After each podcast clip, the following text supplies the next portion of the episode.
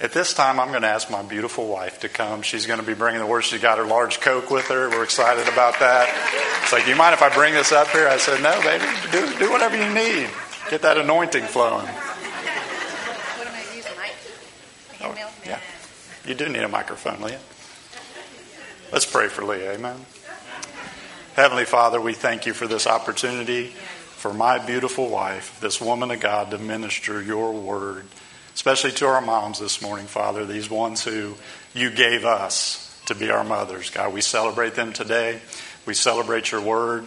And Lord, we're looking forward to hearing what you speak through this vessel, this woman of God. So anoint her, help her today, and help her flow in the Holy Spirit. In Jesus' name. Good morning, CCC. Well, first of all, I really did not agree to preach. I agreed to tag team preach. I was supposed to talk a little bit, and then he was supposed to talk. And somehow between Friday and Saturday, that changed into oh, preaching Sunday. So I'm not sure. He may. I told him he needs to be ready to close at the end and make up for any mistakes that I make. So, but I'm excited to be here. I want to wish all the mothers happy Mother's Day. Um, I am very appreciative of my own mother. I wish she was here. She's in Baton Rouge or Walker, Louisiana. I wish she was here with us today, but she couldn't make it today. But I am very appreciative of my mom. And you know what? I'm very appreciative of all the moms out here because I know, and I'm going to be very sensitive about it today. I've got a word that is for everybody, not just for mothers, because I know that sometimes on Mother's Day, it cannot be maybe a happy day for some people. Your arms feel really empty on Mother's Day for several reasons. Maybe you lost your own mother. Maybe your mom lives hundreds of miles away like mine, or maybe your kids won't even you won't even hear from them today. Maybe your kids are not where you thought they would be. There are all different reasons why some of you feel empty this morning, but I have a word for all of us, and it's a word that I feel like God gave me for the whole church. But I just want to say that moms are special. And all of us, even if you're not a mom, you don't have biological children, you're a mom. Because all of us need that woman in our life that speaks to us. And when I started thinking about it this weekend, there have been different times in my life. Of course, my mom is, I'm very, very, very close. If you've been here any time over the last six years, you know I'm very close to my mom. Um, but there are also other women that speak into our lives. And that's why I want to encourage you. If you don't have biological children yet, if you're young, you're not married yet, you can still be a mom. These kids need moms. These kids in our church need people to look, look up to. In fact, I want to say this real quick. I was really nervous this morning. So one of my many duties here at the church is I'm over the kids department. So upstairs, I took the kids upstairs to practice. They're going to do a little surprise for their moms this morning. So I told them, I said, guys, I'm really nervous. I'm going to preach. They're like, oh, where's Pastor Jason? I'm like, he's here here, but it's Mother's Day, so I'm going to preach today. So we join hands and we pray. So they knew I was nervous. So when I came out here a while ago, I picked up my notes and I was real nervous. And I looked over and Sadie Myman was standing there. And she looked over at me with a big smile on her face and said, You're going to do great.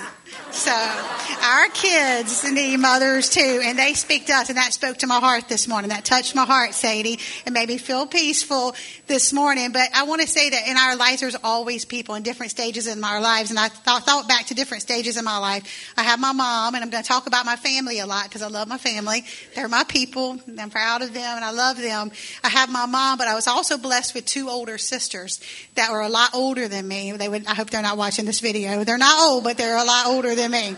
One of them passed away when Holland was two. She would be 70, I think 73, and then I have a sister around 62 they are like other mothers to me. So not only was I blessed with my mom, my parents were a lot older when we were born. My dad was 48 when we were born. So we were like grandchildren for them.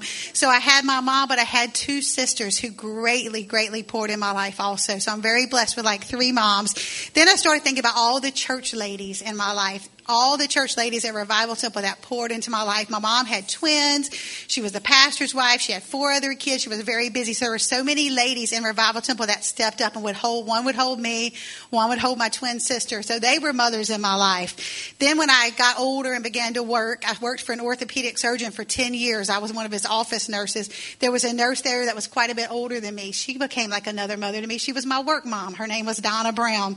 Then I became a missionary in Mexico City and had two moms there. I have a Mexican mom, Rosie. Hopefully one day soon you're going to meet her. She took very good care of me for many years before I married Jason. So, I mean, she had to dig me out of a shower. I was so sick, put me in her car, take me to the hospital. Didn't have anybody there with me. She took care of me so many times. I know Isaac and Cheyenne have met Mama Rosie. Rosie and Connie were my mamas. And then when I moved here, God knew that I needed moms here. Many of you have been a mom to me, a friend to me. I have many friends sitting out there. One of them brought me a Coke this morning because they know I need my Coke in the mornings. I have many friends sitting out there, and there's uh, moms, and many of you have been a mother to me. There are three that have really, really helped me out, and that's Miss Gilda, Miss Lorena. Where's Miss Lorena? My kids call her Mimi. And Miss Joan. They have been like moms to me, and I appreciate all of you have, but so I appreciate those that have reached out. So all of you, I need it. I just want to encourage you. All of you can be a mother. If you're have great grandchildren and nobody lives here and you feel like you don't have anybody to pour into, you have somebody to pour into. So I, this morning I just want to talk about, first of all, I have two kids. Most of you know that. Hudson, who is 17. Holland, who is 15. I'm very proud of both of my kids. I'm very proud to be a mother. But I know that motherhood sometimes is not always easy, as we all the mothers say, amen. It's not always easy, but I have a word this morning that's going to speak to everybody. What, no matter what, spe- where you're at on the spectrum in life, it's going to speak to you. Because today is meant to encourage you. I want us to point us to all to one fundamental source, and that is hope. If we don't have hope, we don't have anything. As mamas, if we don't have hope, we don't have anything. We have to offer something to our children. And Holland is actually instrumental. She doesn't know this, but Wednesday night, Holland and I went to dinner, and I had been telling Jason, no, no, no, no, no, I'm not going to preach. I'm not going to preach. He was begging me, and I was telling him all the things he had to buy for me if I preach today. One of them being these beautiful bracelets they brought me this morning, and they had them ready for me this morning. But um, Holland and I went to dinner Wednesday night, and at, for 15 years old, Holland is very wise in the Word. Very proud of her. She reads the Bible. She listens to podcasts. She really loves Jesus, and sometimes we listen to her. She knows. She knows what she's talking about. We have great biblical discussions with her. But I was sitting at a restaurant with her, and we were just talking about things going on in the world and things. That, she's a freshman at Lecanto High School, and Hudson is a junior. We're talking about the school and things, and she looked at me and said one thing. She said, "Mom, those kids don't have hope." I know what's wrong with them. They're depressed. They're anxious. There's so much anxiety. It's because they don't have hope. So that's when I begin to think about the word hope. And you know, once you start thinking about it, it just appears everywhere. Then it seemed like every song I listened to had the word hope in it. Even signs for your house have the word hope in it. Everything. So I knew God was speaking to me to preach on the word um, hope. Mothers today really, really need hope, guys. It's a hard world that we're raising our kids in. We have the internet and all those different things are speaking into our lives. We need hope and our kids need hope. I'm going to tell you a little story about when Hudson was born. Hudson was our first child. We were 32 when Hudson was born. We've been all over the world, done all kinds of stuff, but we were not prepared for parenthood. we were not prepared, especially for Hudson. So Hudson was born five weeks early. He was seven pounds, 19 inches long. He was big for seven, for five weeks early. He would have been no telling how big. He's a big boy. So he was born early. He ended up being in the ICU for a couple days, had to be on a breathing machine and all that kind of stuff. He was fine. When he finally came home, I'll never forget the first night we had him at home my parent, my mom was there. We had a lot of family in and out. My sisters were cooking for us. Everybody was excited because Leah finally had a baby. So everybody was there to help us. But I'll never forget the night when they first started to leave. It was time for everybody to go home. And here we were with this baby that cried literally all the time. Hudson's not here today. He may get mad, but he literally cried from the day he was born till he was about 12. But anyway, he cried all the time. So here we are with him. And I remember looking at my mom when she started to leave. And she was going to leave. She just lived right down the street, but she was tired. She'd been at the hospital with me, staying with me at the hospital and everything. So she needed to go home. When she started to leave, she bent down to tell me bye. And I'm like, what do we do now? I looked at her with this look in my face. And I mean, I was half joking, but I was half being real what do we do now? I looked at Jason. Well, he's like, I don't know. I mean, he didn't know either. We had no clue what we were doing. But you know, I've seen that look in a lot of mothers' faces over the last several years as I've grown, start grown up here, and I've started to know, you know, the things that mothers go through. I've seen that look. What do we do now? I've seen that look in older mothers, younger mothers. I've seen that look in men. Seen that look in teenagers what are we going to do now? I've caught that reflection in my own eyes a lot the last few years, especially the last probably three years in raising teenagers. I've looked in the mirror myself a few times and said, what am I going to do? What do you, what are we going to do? Where are you, Jesus? What are we going to do now? So I don't have any magical formulas for parenting, but I am confident in one thing. I'm confident in the hope in God, His character, and His promises are what we need to stay on a great track. I am not mother of the year. I had a terrible mother week this week. I'm going to tell on myself real quick. Hudson had a football game. We're very excited. Hudson started playing football again. We're very excited about it. We're all into it. Went to the spring game Friday night. It was hot, very hot, like 92 degrees. It was 4:30 in the afternoon. He played. I watched him play. He did great. Recovered a fumble, all this stuff. But it was getting toward the end. I'm tired. I was ready to go. So Jason encouraged me. You can go. I had some stuff I needed to do in Brooksville. You can go. He's probably not going to play the rest of the time. So I left. He played the rest of the time. And not only did he play, they called all the mothers out on the football field. And they had flowers and handwritten notes for every mother. So Hudson who has the most loving mother in Citrus County, probably, who stood out there with along with three other boys that didn't have a mother here. So I'm not mother of the year. And then this morning, my kids had to dry off with beach towels because we have no clean towels in our house this morning. So I'm definitely not mother of the year. So I don't have a formula, but I believe that God looks at all of us and says, "You are not alone because hope is here." We all have hope, no matter where we are. You can turn to Romans 15, 13. I'm going to reference a lot of scripture today but this is the only one I want you to turn to because this is one of the main ones. The rest I'm just going to read to you, but give you a minute to turn there. Romans 15, 13. And if I talk, start talking too fast, somebody flag me down. And I am watching the time, although I have 38 pages of notes. But I'm not going to do that. Holly begged me. She made us special reservations at 115, way into Tampa. So I have to be done in time for that. So if you're there, we're going to read Romans 15, 13. It says, May the God of hope fill you with all joy and peace as you trust in him, so that you may overflow with the hope by the power of the Holy Spirit. I don't know about you, but I love that scripture. We're going to talk about it a lot today because not only are we to have hope for no matter where we are in life, and I know looking out of here, a lot of you are in tough times. A lot of you have been through tough times. We've been through them with you, deaths of loved ones, all that kind of stuff. I've been through tough times the last few years, but we have that hope. And it also says that we may overflow with the hope by the power of the Holy Spirit. We're going to talk about overflowing with hope today. And then as you don't have to turn there, but in Zechariah 9, 12, it says, return to your fortress, you prisoners of hope. Even now I announce that I will restore twice as much to you. And that scripture makes me say hallelujah on the inside because you know what that means? And I'm going to get into it later. That means whatever you're going through, whatever you're having to lean on hope for, God's fixing to restore it to you over abundantly. He's not going to just give it back to your living. He's going to restore it to you over abundantly. Moms, and I'm getting way off track, but moms, those of you who are late at night and cry, not knowing where your kids are, we've been there, not knowing what your kids are doing, wishing they would have done this, wishing they would have done that, not knowing where your husband is, all those things that we go through, those tears that you have cried, will be restored to you in abundance. It will be restored to you in overflow.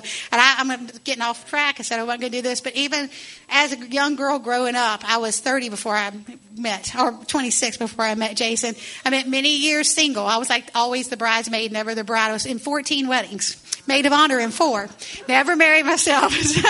Everybody at church, it was a joke at our church. But my mom laid in bed with me many times with me crying. I just don't understand why I can't get married. I don't understand why God's calling me to the mission field by myself. Why am I flying over there by myself, crying and stuff? And my mom used to tell me, then God will restore to you in overabundance. So I just want to encourage you, the tears that have fallen the last few weeks, months, years, God will restore to them, you in abundance. They will restore to you twice as much, it says. We all need our hope restored because this world is a hope sucker. How many of you agree with that? It shouts to us through the news, through comparisons, through statistics, through Facebook, through Pinterest, and through TikTok now. How many of you know about TikTok? It's where all the kids learn everything now. And we all learn everything from TikTok. But it shouts to us. It takes away our hope because it shouts to us that we're not good enough.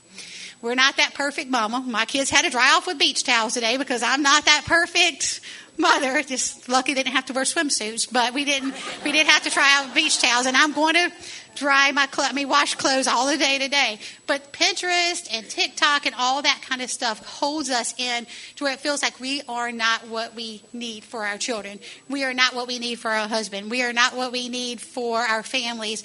They, it wants to, the world wants to hold that over us, but you are enough. God says we are enough. You don't have, the, the world says you don't have what it takes to raise kids in this new millennium, but that's a lie, guys. We do. We have what it takes. We have the Word of God. No matter what happens in the world, everything's changing all the time. If you think back to just before um, COVID, how things have changed since then, God has not changed. And I tell my kids over and over and over again God has not changed. No matter what the world is doing, no matter what everybody's doing, we got to be in the world, but not of this world. I don't want you to live under a rock. I want you to understand what it is to live in the world, but I want you to know your source and your source is Jesus Christ. He is the rock that you stand on. When those kids look at you crying with tears in their eyes, they don't know what to do. You have one thing to give them, and that's the source. Their source is Jesus Christ. And so, as mothers, as, as adopted mothers, as husbands, everything in this room, our main goal is to teach people that they have a source, and that's Jesus Christ. In Psalms 39 7, it says, But now, Lord, what do I look for? My hope is in you. Hope is in indispensable, life sustaining, necessary constant. How many of you need some constants in your life? This world's changing constantly, so we need something that's constant in our life. When I think back over my life, of course, my mom is always the constant in my life. And I hope that I'm that for my children. I hope that you are that for your children, your grandchildren, your adopted children, whatever. But my mom has always been there for me. She remains constant. I don't care. When I was traveling, I, I was in China for a few months teaching English as a second language. I would call my mom at 3 o'clock in the morning, American time. because I need to tell her what happened that day. Because how many of you want to tell your mama what happened that day? I call my mama every day tell her what happened that day. I wanted to call her, so I didn't care that it was three o'clock in the morning. And you know what? She didn't care because she was a constant in my life. She was there to answer that phone when we were running an orphanage for a while with 32 children in Ecuador, and we didn't have any children, and we didn't know what we were doing. We got there. I had to be the cook. I didn't know. And if you've ever been, if you've been in this church very long, you know I do not cook. I cook if I have to cook. I don't even know when the last time I cooked. I didn't cook this week, I know. But I had to cook for 32 kids. Guess who I called? My mom. Mom, you got to help me. I don't know what to do. We gave the kids popcorn and chocolate milk for supper last night, and we really did. We built up movie night, and we told them, guess what? We're going to have movie night. We're going to have popcorn. We're going to have hot chocolate. And the kids were so excited, they didn't even realize we didn't have dinner. So we fed them popcorn. So I called my mom. I said, Mom, I got, you got to tell me. I don't even know how to boil the stuff here. It's a high altitude. I don't even know what to do. I don't know what to do. The eggs still had feathers on them. I mean, I just didn't know what to do with everything. So I called my mom because she was that constant in my life. I called her when Hudson would cry all night long. You know what she did one night? I'll never forget the night we were sitting in the front room of our little house on Hidden Ridge. And I called my mom, like, Mom, I don't know what to do. He's crying. He won't quit. She showed up at our back door, and by then she was probably I don't know, 75 or so. She showed up at our back door in the middle of the night with her robe and pajamas on. She took the baby, started working with him and told us to go to sleep. She took care of him the rest of the night. She is my constant. She prays for me every day. She prays for my kids. I call her. She takes their picture, literally. She takes her picture, hugs it to her chest, and walks around her house for hours praying for my kids. They better know that she's a constant in their life too, because I will call her and say, "You got to pray for Holland this week. You got to pray for us." And she will lay on her prayer pallet. She has her name, Ask Holland, written all over her house with scriptures, and she goes and she reads those scriptures. That's the kind of mama we need to be, even if we don't have our own children. You can be it for somebody else. You can be it for your neighbor. We were, we were parents to neighbors that were our age in Louisiana. They would come to our door. They didn't even go to church. They would come to our door crying. Their marriage is splitting up. They don't know what to do. We bring them in. We talk to them. We didn't even know ourselves what to do. We just got married. But we had Jesus. And we knew He was our source and we knew He was our hope. So you can be that constant for somebody. The biblical definition of hope is unshakable confidence in God, a confident expectation. This world needs a confident expectation. We need confident expectation for everything that life's going to bring to us. A tradition that we used to have years ago and I didn't even I didn't realize it, but Holland didn't even know what it was. I guess I failed my children in that. But I have older siblings, so I knew what a hope chest was. How many of you, anybody here have a used to have a hope chest? This is a hope chest. What a hope chest was, for those that you don't know, was something that a young girl got at a young age, and all through her life, she would fill it up with things she might need for her adult life china, quilts, baby things, in anticipation, expectation of her life. I have two older sisters, like I said. They had them. I can still remember their, their hope chest sitting at the end of their bed. So I decided I was going to start one when I was younger. I began to feel it. I was telling Holly yesterday, I think I was about 15 when I decided I was going to start a hope chest. I began to fill it with things for my house. I love to find bargains and stuff, so I'd find something on sale. I'd buy all my bathroom stuff and put it in there. But I didn't know it was going to be till I was 30 till I got married. So by the time I got married, everything in that hope chest was so out of date and so old, I had to throw it away. So it didn't do me any good. But a hope chest is a, is a thing that I think there is a parallel here we all have a hope chest. It's our heart and our mind. So everybody in this room, young, old, married, single, man or woman, it doesn't matter. We have a hope chest. And it's important what we fill our hope chest with. We can't just fill it with anything because we need that hope chest filled with things that are going to help us. It's going to give us confident expectation of our life and the hope that's in our life. We all have a responsibility to fill it with truths about God that we will need in anticipation for life. Because at some point, life will come after you. Young people that are in here, you might not feel it now, but at some point, life will come at you. It might be when you're young, it might be when you're old. It came at me different times. When my dad, when I was 26 year old, my dad died suddenly. Life hit me hard. I needed hope in my hope chest. And thank God I raised, I was raised with a hope chest because we need that confident expectation. We'll need it next year, next week, 10 years from now. You will never run out of your need for hope. We need it every single day.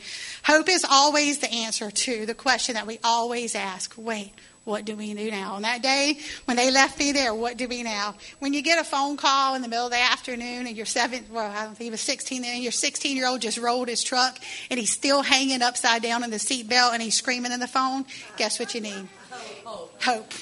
You need to give him hope. You've got to have it in there. You've got to have the scriptures hidden in your heart. I've got to be able to turn around to my kids when they're upset and say, God, you can do all things through Christ who strengthens and you. I've got to be able to give those scriptures to them. So my chest has to be filled with God's promises. When your best friend calls you all the way from Louisiana and her, her marriage is falling apart, and she's devastated beyond words. You have to have something in your hope chest to offer her.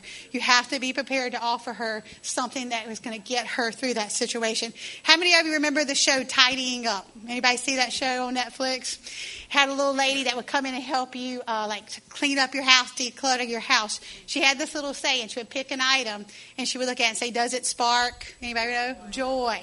Well, the question I'm going to tell you that we need to ask when we're decluttering our own heart and our mind, because sometimes we have to declutter our heart and mind too. I have to on a daily basis.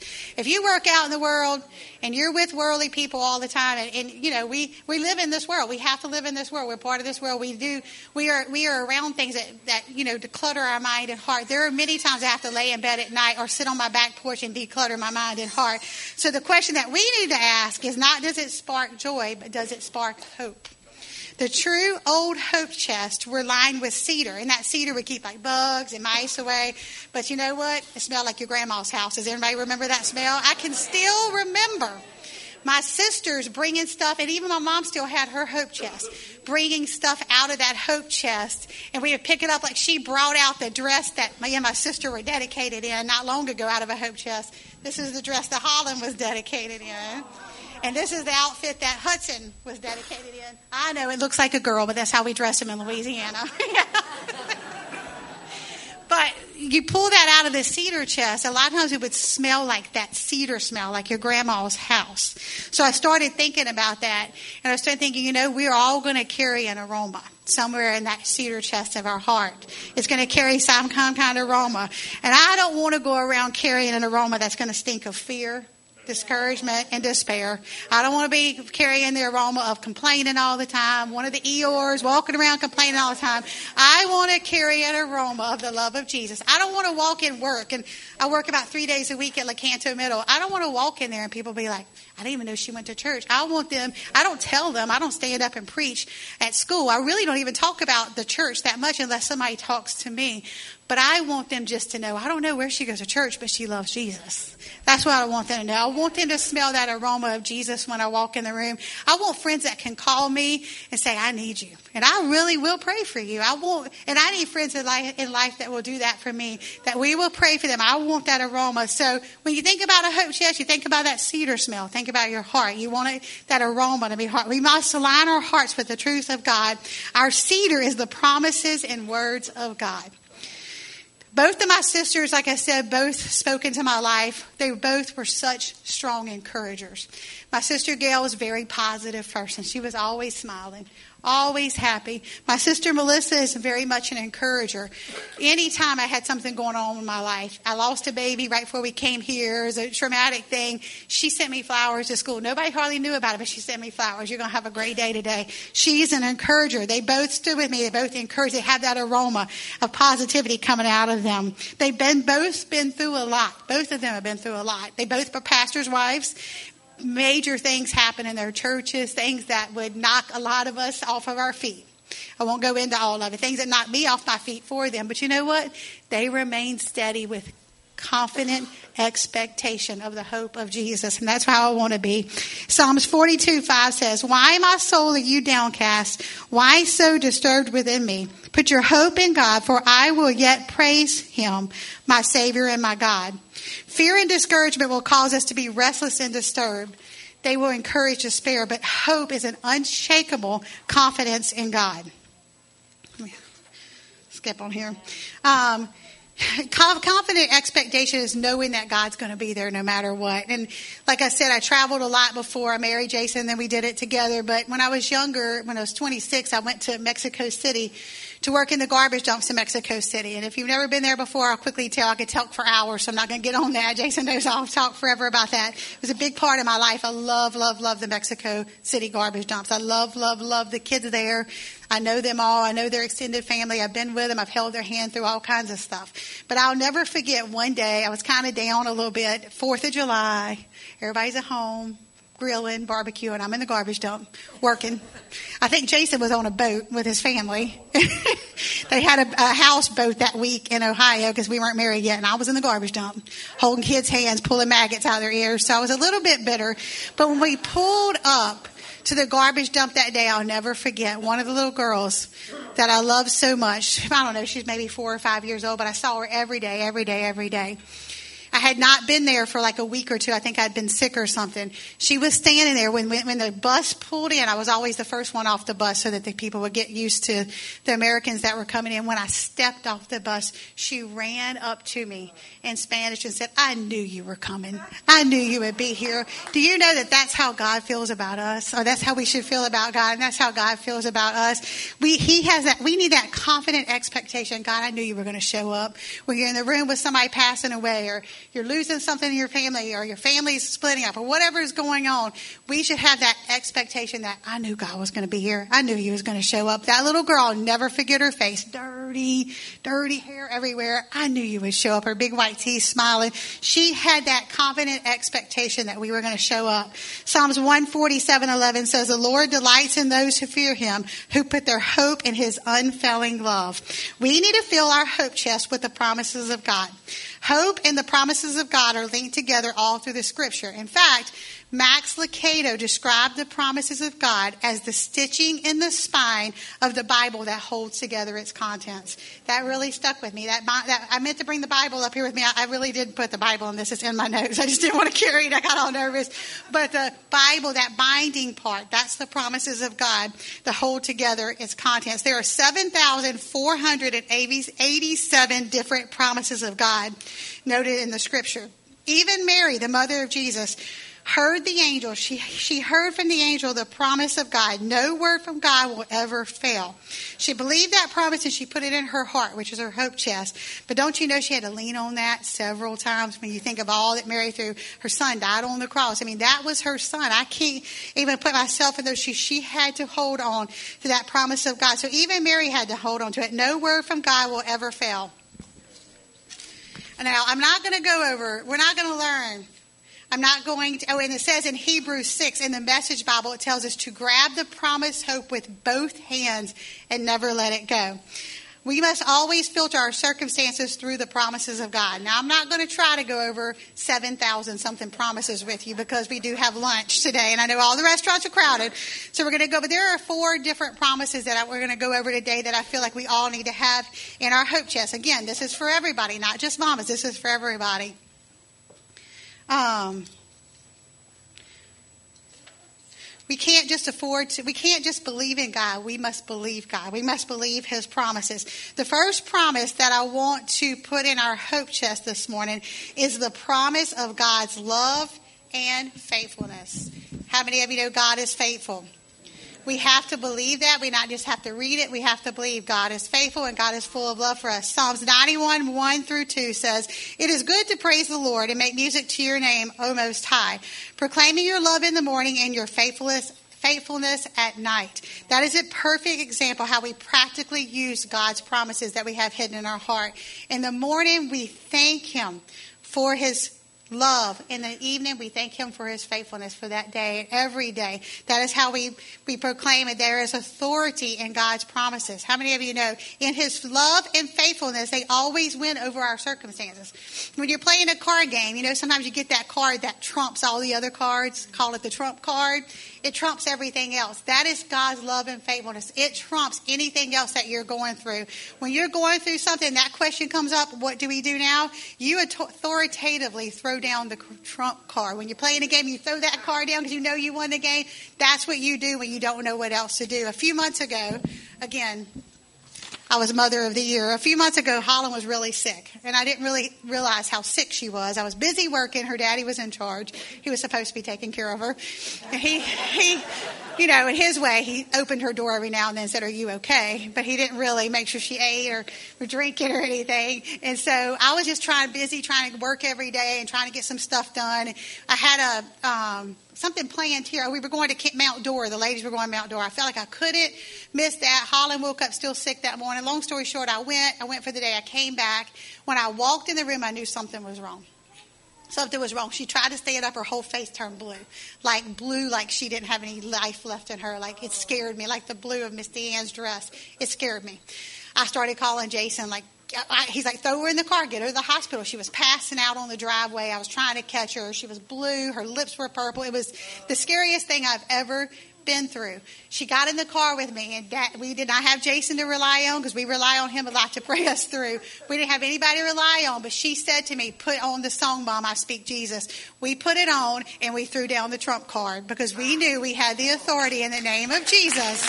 We had His faithfulness and His love, and we began to author- take authority over the spirit that was in her. And mamas, if you hadn't faced it yet, you will face it. You have to learn how to take authority over the spirit of whatever is coming against your kids, whatever is coming against your marriage, whatever is coming against your job, whatever is coming against your personal life, if you're sick or anything, you've got to throw down with authority the trump card that you have in your hope chest, and that is God's love and his faithfulness because he is there. We began to sing in that car. We began to take authority. I began to speak in tongues. She was like she'd never been before. We knew God had her. We got to the hospital. We got the right doctor. They took her right in. They said, This baby needs fluids right now.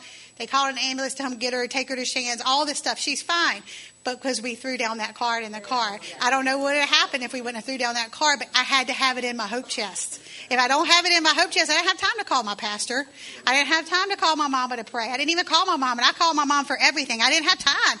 It was too much life or death. And there are sometimes when you have life or death right there in front of you, you have to do something about it. If you take the time to try to rely on the pastor or the pastor's wife or whatever, we'll pray you through whatever, but you got to be able to do it for yourself. You got to have that that promise in your heart that God is full of love and God is faithful. The second thing that I want us to put in our uh, hope chest today is God is frugal. Don't know if you've ever heard it like that before. God is frugal, which means He wastes nothing. God wastes nothing. He is the original recycler. My mom and my sister taught me years ago. My older, I'm going to talk about them a lot, I know, but my mom and my sisters taught me years ago to be frugal. My dad was a pastor. Their husbands were pastors. We had to be frugal. So we began to garage sale. we garage sale every Saturday morning. We left our house at 6 o'clock, went to Baton Rouge, all around LSU where all the rich people live, and we garage sale. We learned all the Baton Rouge. It was about before we had the internet. We had a big old map of Baton Rouge. We had laid it out. We had highlight our way. You know what? That taught me to be frugal. That taught me to dress my kids, take care of my kids through frugalness. I mean, I still love, I'm a little bougie too, but I love to be frugal. God is frugal. He wastes nothing. You can have hope that God will recycle your circumstances. He will turn your bad into good. That's what I mean by God is frugal. He doesn't just let you go through the bad for no reason. There's a reason. And that might not be, He didn't design for it to happen. Everything is not of God. Sometimes it's just life but he's not going to let it go to waste. He's going to turn it for good. When you don't feel like anything's going to going to come out of it, it's going to come out of it. I also have a twin sister. Her name is Lori. We look alike, walk alike, talk alike. If she walked in here, you would think it was me. My kids get us mixed up. Our husbands get us mixed up. We look that much alike. Our teeth are exactly alike. We have the same cavities. I mean, I don't think you could get more. I'm serious. If I had a cavity when I was little, the dentist would go straight into her room and she would have the same cavity. It's amazing. We have the same, when they did impressions for our braces, the lab threw them away four times because the lab kept saying, oh, this is the same child, and they would throw it away. Our dentist had to call and chew them out. We had to go four times to do that horrible impression because the dentist thought it was the same person. Anyway, I mean, to get off on that, but we are totally opposite. Our personalities are totally opposite. We just look alike.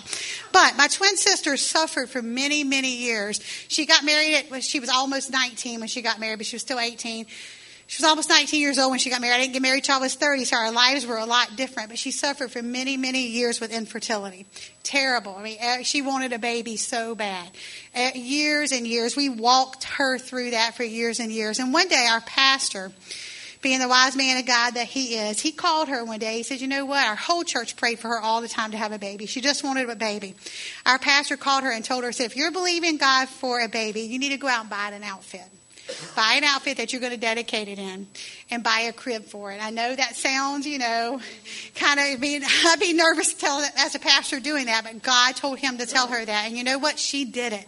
And she held on to that. She went and got that outfit. She got a boy and a girl outfit. She got a crib. She held on to that. But still, after that, for many months and many years, she had lots of disappointment. But guess what? She kept firm. Then I got married at 30 and I became pregnant with Hudson before she even had a baby. It was the hardest day of my life to have to tell her that I was pregnant. I asked Jason, I almost didn't even want to have a baby because of that. But you know what? She stood firm. And I can say that my sister never wavered in faith that God was going to give her a baby. She never wavered in it. She knew. And Hudson was maybe six months old, and she found out she was going to have a baby. She had a baby boy. His name is Max. She named him after my dad. He is precious. He's 16 years old now. Our kids are 15, 16, 17, which really worked out perfect because if she would have had babies in the beginning, our kids would be in two different worlds. We're in the same world now because we all we both have teenagers. They're literally 15, 16, 17, ninth grade, 10th grade, 11th grade. But he is a precious, precious boy. He loves Jesus with all of his heart. His name is Mac. I mean, the last time we were home, he touched my heart so much. I love him so much. It makes me cry. I love him just as much as she does because I worked for him too. I mean, we pray for that baby.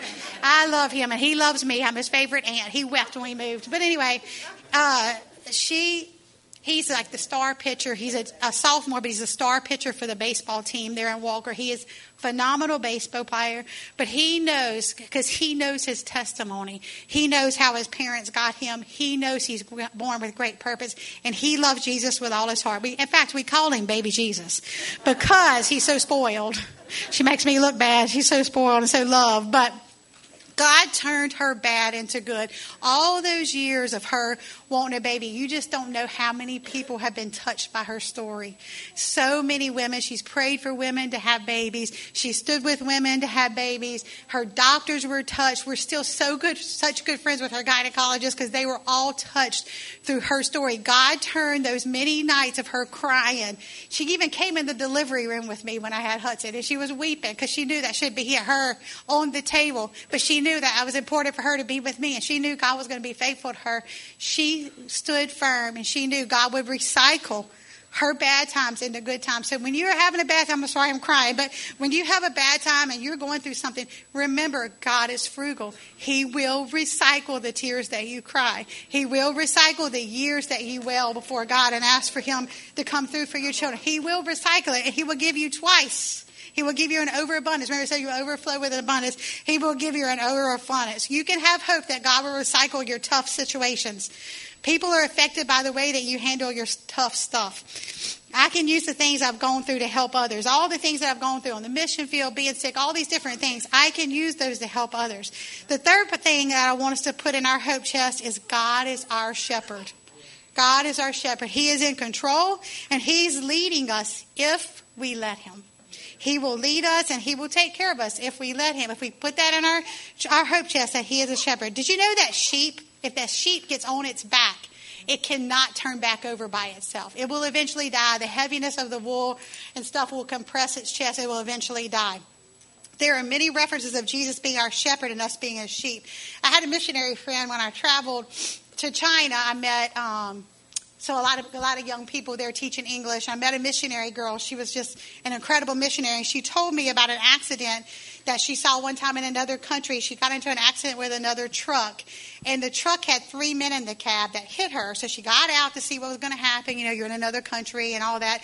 She was nervous, but she noticed that the sh- the guy that was driving got out and went straight to the back of the truck. And she was like, so she walked around back there. She said, literally, it was full of upside down sheep. When they hit, it had t- caused the sheep to turn on their backs, and they couldn't get up. So that guy knew he could not take care of the accident. He couldn't even come talk to her. He had to go straight straight back to that truck. He lovingly climbed in that truck and began to turn those sheep back over on his feet. And she was talking to me in reference to Jesus. When life hits us, and she was talking to me because I was lonely in China by myself.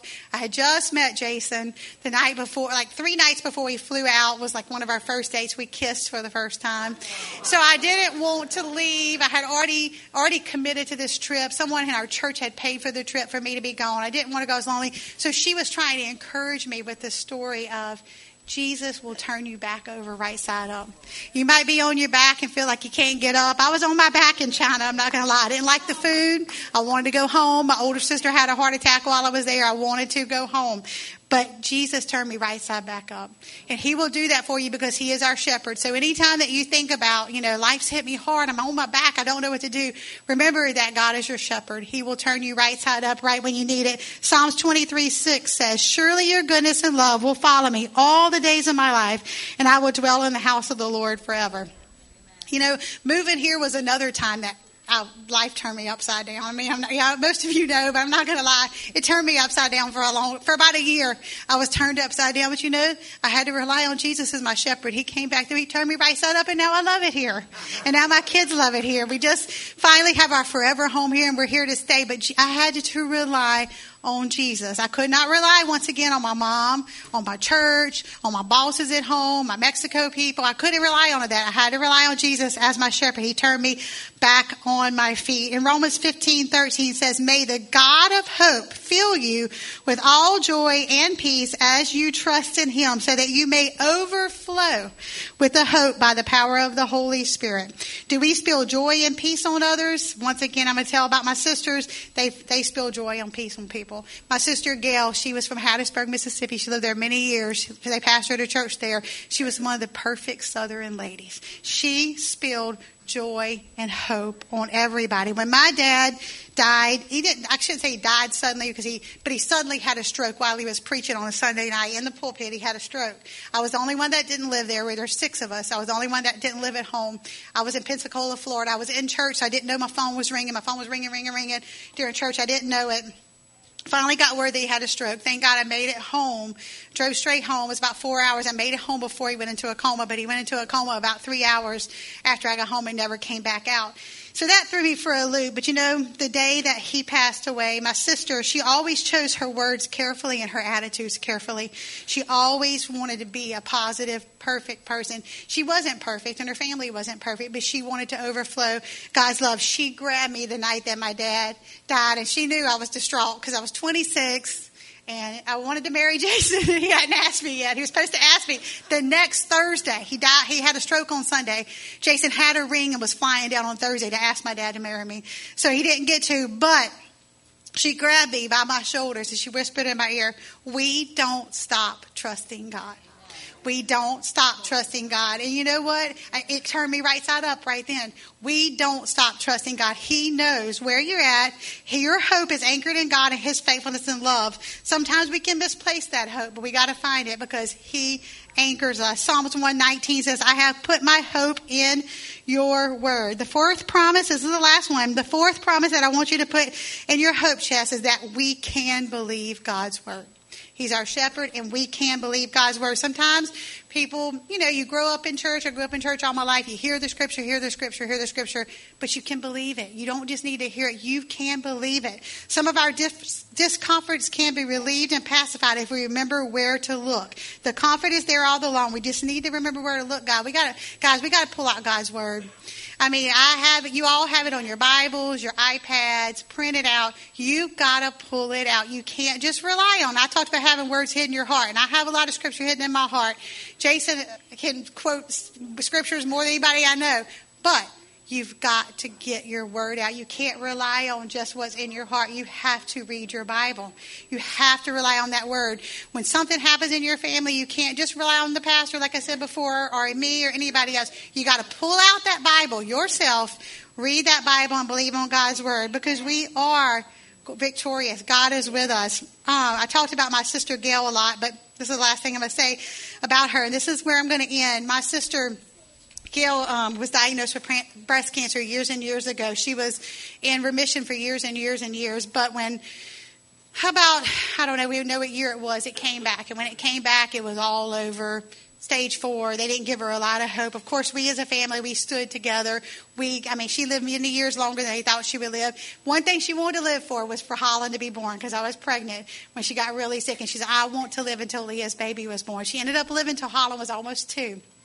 But we were we were a very close family, so we were all close. And I'll never forget the day that she passed away we were all in the room. It was the Sunday before Christmas, and we all wanted to be in the room. We were all in the room every time somebody, you know, our family, because we're a family of faith. We go in there, we were praying. I had both my kids in there, and people were like, "Oh, you don't want me to take your kids?" I said, "No, I want them to see what a family of faith does when somebody's sick. I wanted them to see. Holland was only two, Hudson was four. I want them to see that God is with us in the good times and the bad times. I want them to see us quote scripture. So we began. She, you know how it is when somebody's about to pass away, and she was unconscious, and she was laying in her bed. And we were all around. We began to sing how great thou art. We began to sing Amazing Grace.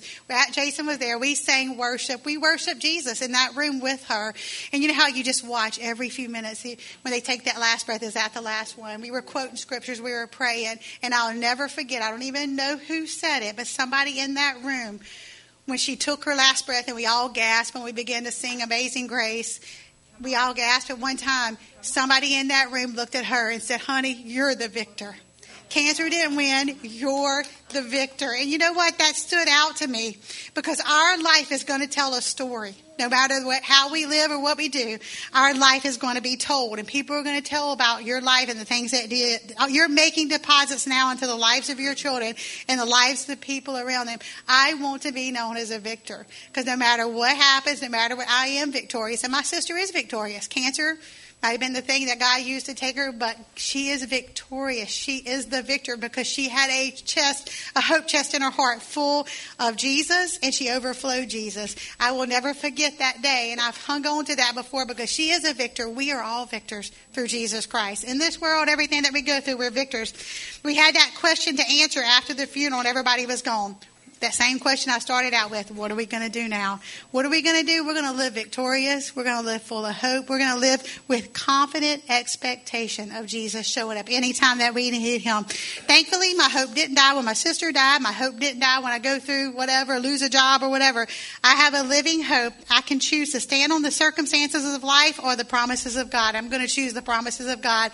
So I'm going to encourage all of you today to fill your heart with the promises of God. Those four things. If you will fill your heart with those four things. Thankfully, the Good Shepherd always comes. He always turns us right side up, gets us back on our feet, Our hope is in Jesus, and our hope has a name. It's Jesus.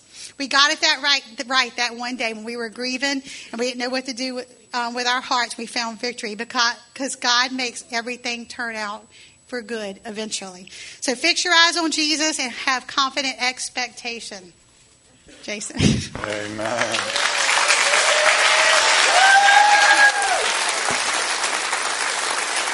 And it was less than an hour.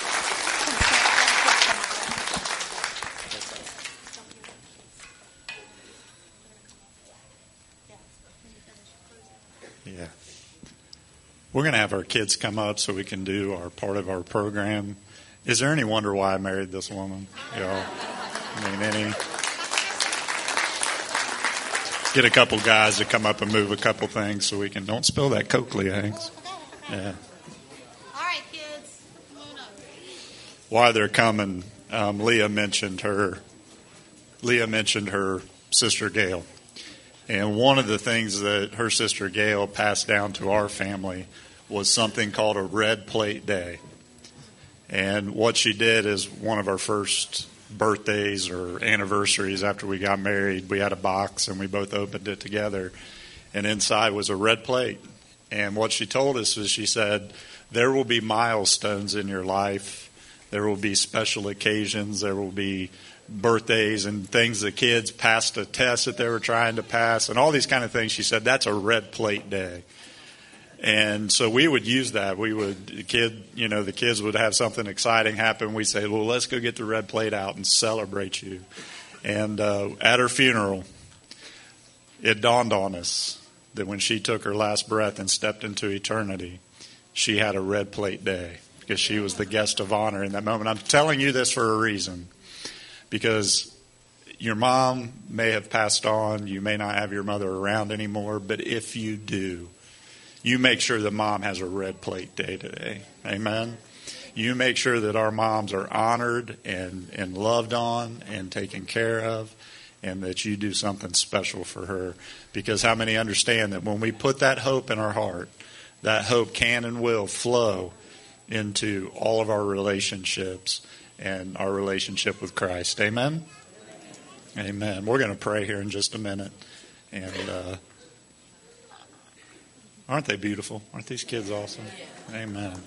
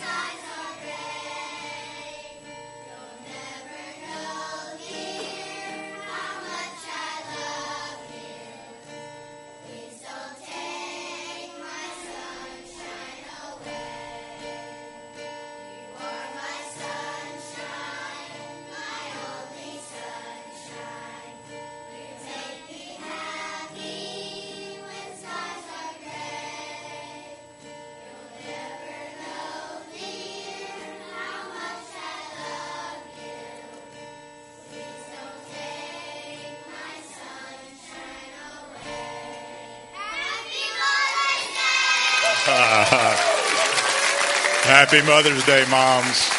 Get, get everybody to stand, especially our moms. We're going to pray.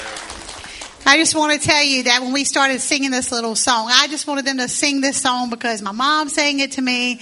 I sang it to my kids. And I knew as soon as we started practicing, you don't know how many kids like, oh, my mommy sings that to me. Oh, my aunt used to sing that to me. My grandmother used to sing that to me. So they were very excited. And they do have a craft they're going to give to you at the end. They want to help pray over their moms. Amen. Guys, stretch your hands out this way. Let's bless our moms. This blessing is going to come from the kids to the parents as your parents have blessed you all those years. And moms, we love you. Moms, we honor you in this house today. So, Father, in the mighty name of Jesus, God, joining my faith with these of such pure heart and such precious attitudes towards them, towards you, and Lord, towards our moms today. Father, we pray blessings over our mothers. Father, we pray today that they would be especially blessed, that the hope chest of their heart, if they came in empty today, God, we pray that you would fill it with hope, you would fill it with love, you would fill it with peace, you would fill it with all the good things of the kingdom of God, because Lord, you've offered us yourself by way of salvation, but by also way of encouragement and hope. So God, I join my faith in unity with these young, these young, young men and women of God, these next generation, God, as we stretch our hands out to say, Lord, we pray blessings upon our mothers. We pray, God, that you would comfort, encourage, strengthen, and God, you would do a mighty work in each one of them. God, today, if they came in depleted and empty, Father, I pray as pastor in this moment that you would fill them with, with joy and hope that you would fill them, God, today to overflowing. And that, Lord, you would watch over and protect each and every one of us, God. And, Lord, you would go before us and behind us and him and our moms, Father, with your mighty hand of help and protection, Father. God, we love you and praise you, and we thank you for this opportunity to come together in your house and to celebrate you, God, today. But we also celebrate our mamas. Thank you for mamas, Jesus. Thank you for the gift they are in our lives. Thank you for our spiritual mothers today, Lord. Those who, by way of encouragement and by way of loving on us, show us who you are, God. We love you, we praise you, and we glorify you in Jesus' mighty name. And all God's people said, Amen. Amen. I do want to correct something before y'all go. And moms, we have a gift up here for you. And we have a craft to give you. So if you have one of your kids, if you're a mother, we invite you to come up, grab one of these gifts, and uh, happy Mother's Day. Amen. And there's a backdrop in the back, right there in the corner on your right, my left. If you'd like to get some pictures with your kids, it's right there in the corner. You guys take advantage of that.